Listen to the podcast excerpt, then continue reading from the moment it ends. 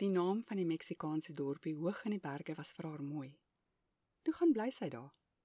Natuurlik nie so lank soos sy beplan het nie. Baie baie langer. In San Sebastian del Oeste in die Jalisco provinsie moet Katerina eers in die dorp bly sodat die reënmaande van Augustus en September kan verbygaan. Want die pad stad toe het heeltemal verspoel en niemand maak dit reg nie. Perde en donkiekarre bring voorrade in vir die 300 mense in die dorp, soos in die ou tyd en nou ook in die reëntyd. Katrina skryf blaaie vol musiek. Eers skryf sy net klassieke stukke vir klavier waarvoor sy opgelei is. Sy maak hartseer en vreugdevolle eindes vir rolprente wat gemaak is of nog gemaak gaan word. Dis gewone eindes waar 'n oorlog ophou, 'n liefde begin of waar 'n huis verkoop word. Die handgemaakte bladmusiek lê eers gestrooi oor die vloer. Dan, soos dit vorder, sit sy dit op netjiese hoopies. Dit kry elke nou en dan 'n noot of 'n gedeeltjie by. Sy gaan oefen dit soms vir kort rukkies in die kerk. Op die kerkorgel se note met toestemming. Sy gaan altyd in siesta tyd op weekdae wanneer die kerk leeg is, omdat sy nie katoliek is nie en nie disrespekvol wil wees as 'n besoeker aan die land nie. Later gaan oefen sy omdat sy 'n inwoner geword het sonder om te vra. Die mense van San Sebastian de l'Oeste vra nie hoe lank sy gaan bly nie en hulle vra ook nie eers hoekom sy bly nie. Sy bly net. Baie van die mans in die dorp speel goed gitaar. Hulle maak musiek as die mariachis van Jalisco provinsie en behou die tradisie met nuwe en eeuoue ensembles in die aande stap sy sag tot waar hulle sing. Hulle sing vir die Oranje restaurant waar sagte liggies skyn. Katerina sit en luister na waar akkoorde saamval met stemme. daarmee tel sy nuwe ritmes op wat uit Spanje gekom het saam met die ontdekkingsreisiger Hernando Cortés. Ja, seker toe al. Sy bly eers ver sit, skelmpies in die donker van die oerwoud wat die dorp toefou omdat die mans aanvanklik ophou speel as hulle die vreemdeling sien kom. Later met tyd terwyl dit reën en reën en reën en reën en die dorp afgesny is en die werk by die dorp se silwermyn stil staan, begin hulle haar verduur. Die gitaarspeler aanvaar haar omdat die vrouens van haar hou, sy brood koop en vir die straathond goed is. Hulle aanvaar haar eintlik soos 'n mens verandering aanvaar, omdat dit makliker is so. Later neem Katrina papier en pen saam en sy skuif meer en meer tot in die lig sodat sy kan sien waar sy die note neerskryf wat sy hoor. Hulle ignoreer haar. Die reën hou op. Nou is dit die gitaarnote op die papier wat vir Katarina in die dorp hou. Sy meng dit met die klavier en skryf nou oral twee lyne note onder mekaar. Eintlik 3, want soms is daar 'n lyntjie met die klank wat die reën gemaak het. Hard op haar dak of van die kabbel van die waterstrome na 'n storm oor die klippiestrate.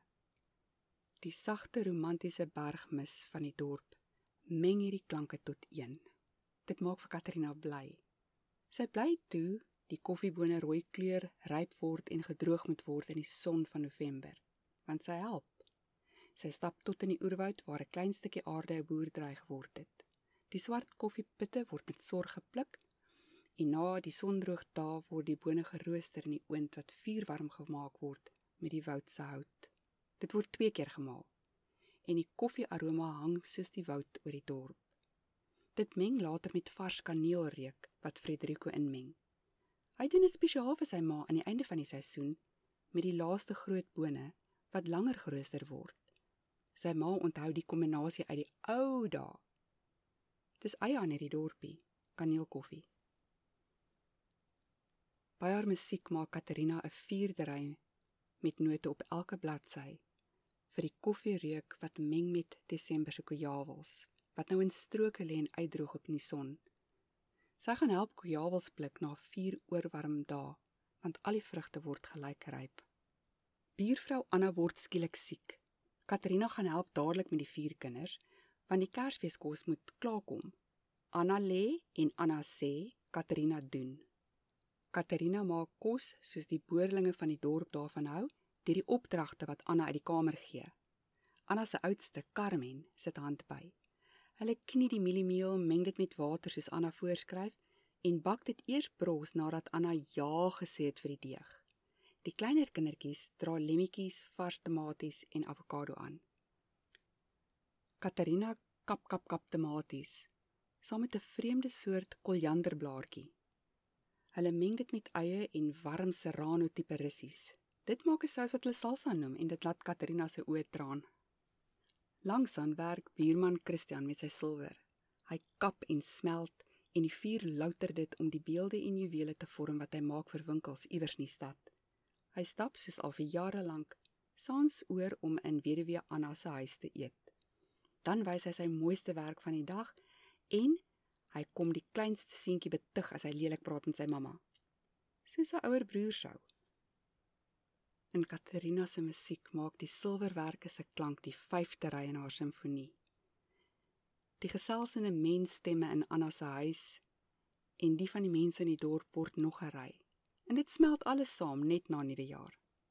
Katerina spandeer meer en meer tyd in die kerk in die ligblou toring en die donkerblou binnekant. Die orgel is eenvoudig en oud, maar die akoestiek in die kerk is soos die klanke en die geure van San Sebastian de l'Oeste. Ryk, vol, diep, groots. Mense kom sit in die kerk as hy speel. In die begin hou Katerina opspeel as hy hulle hoor. Tot hulle vra sy moet aanhou speel. Hulle erken, hulle kom nie bid of bieg nie. Dis die vreemde musiek se klanke wat vir hulle regtig mooi is. Sy moet aanhou speel. Dong dong. Elke aand net voor slaaptyd lei die ligblik toring se ou klok lank. Dit gaan al ekos diep in die berge.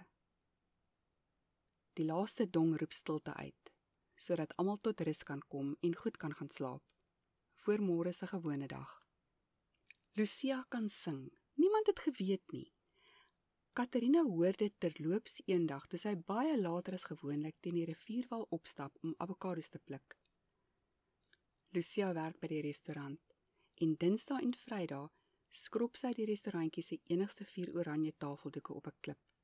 Sy staan kaalvoet in dieper water en hou 'n tafeldoek lank stroom af oop sodat die seep kan uitspoel. Lucia sing terwyl sy was of spoel en haar stem is vol van die soet water en van die varings om haar. Katrina gaan sit aspres met wasgoedtyd op die oewer, tussen die varings op die mos. Anna, se Carmenkind, sit doodstil by haar voete en hou die blaaie vol note vas wat Katrina aangee. Katrina skryf musiek. Anna kom later en bring vars brood, so om en by 4 uur, as dit warm uit die bakkery se oond kom.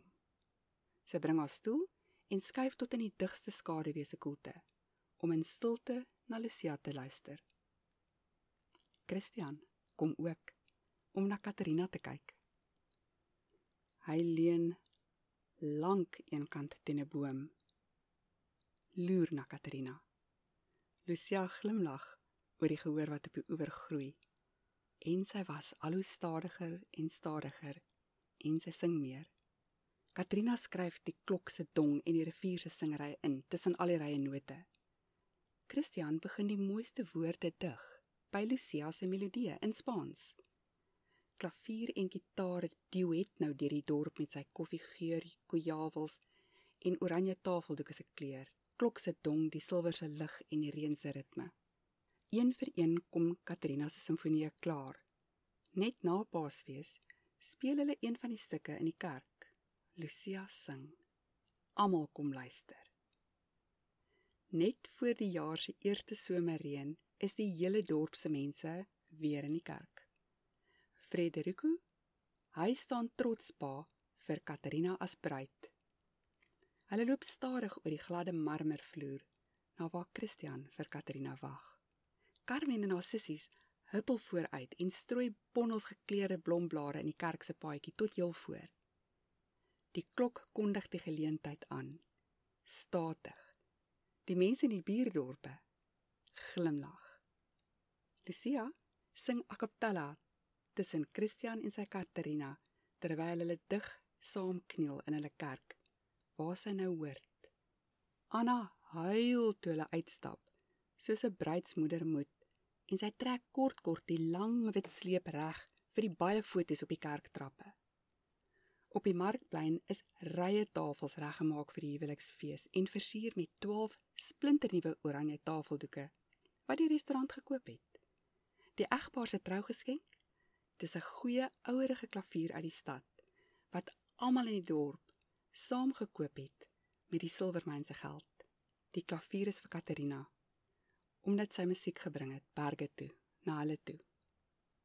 Iewers op aarde aan die einde van 'n film oor 'n eensame vrou wat gaan geluk soek het en dit regtig toe gekry het, speel 'n aangrypende simfonie.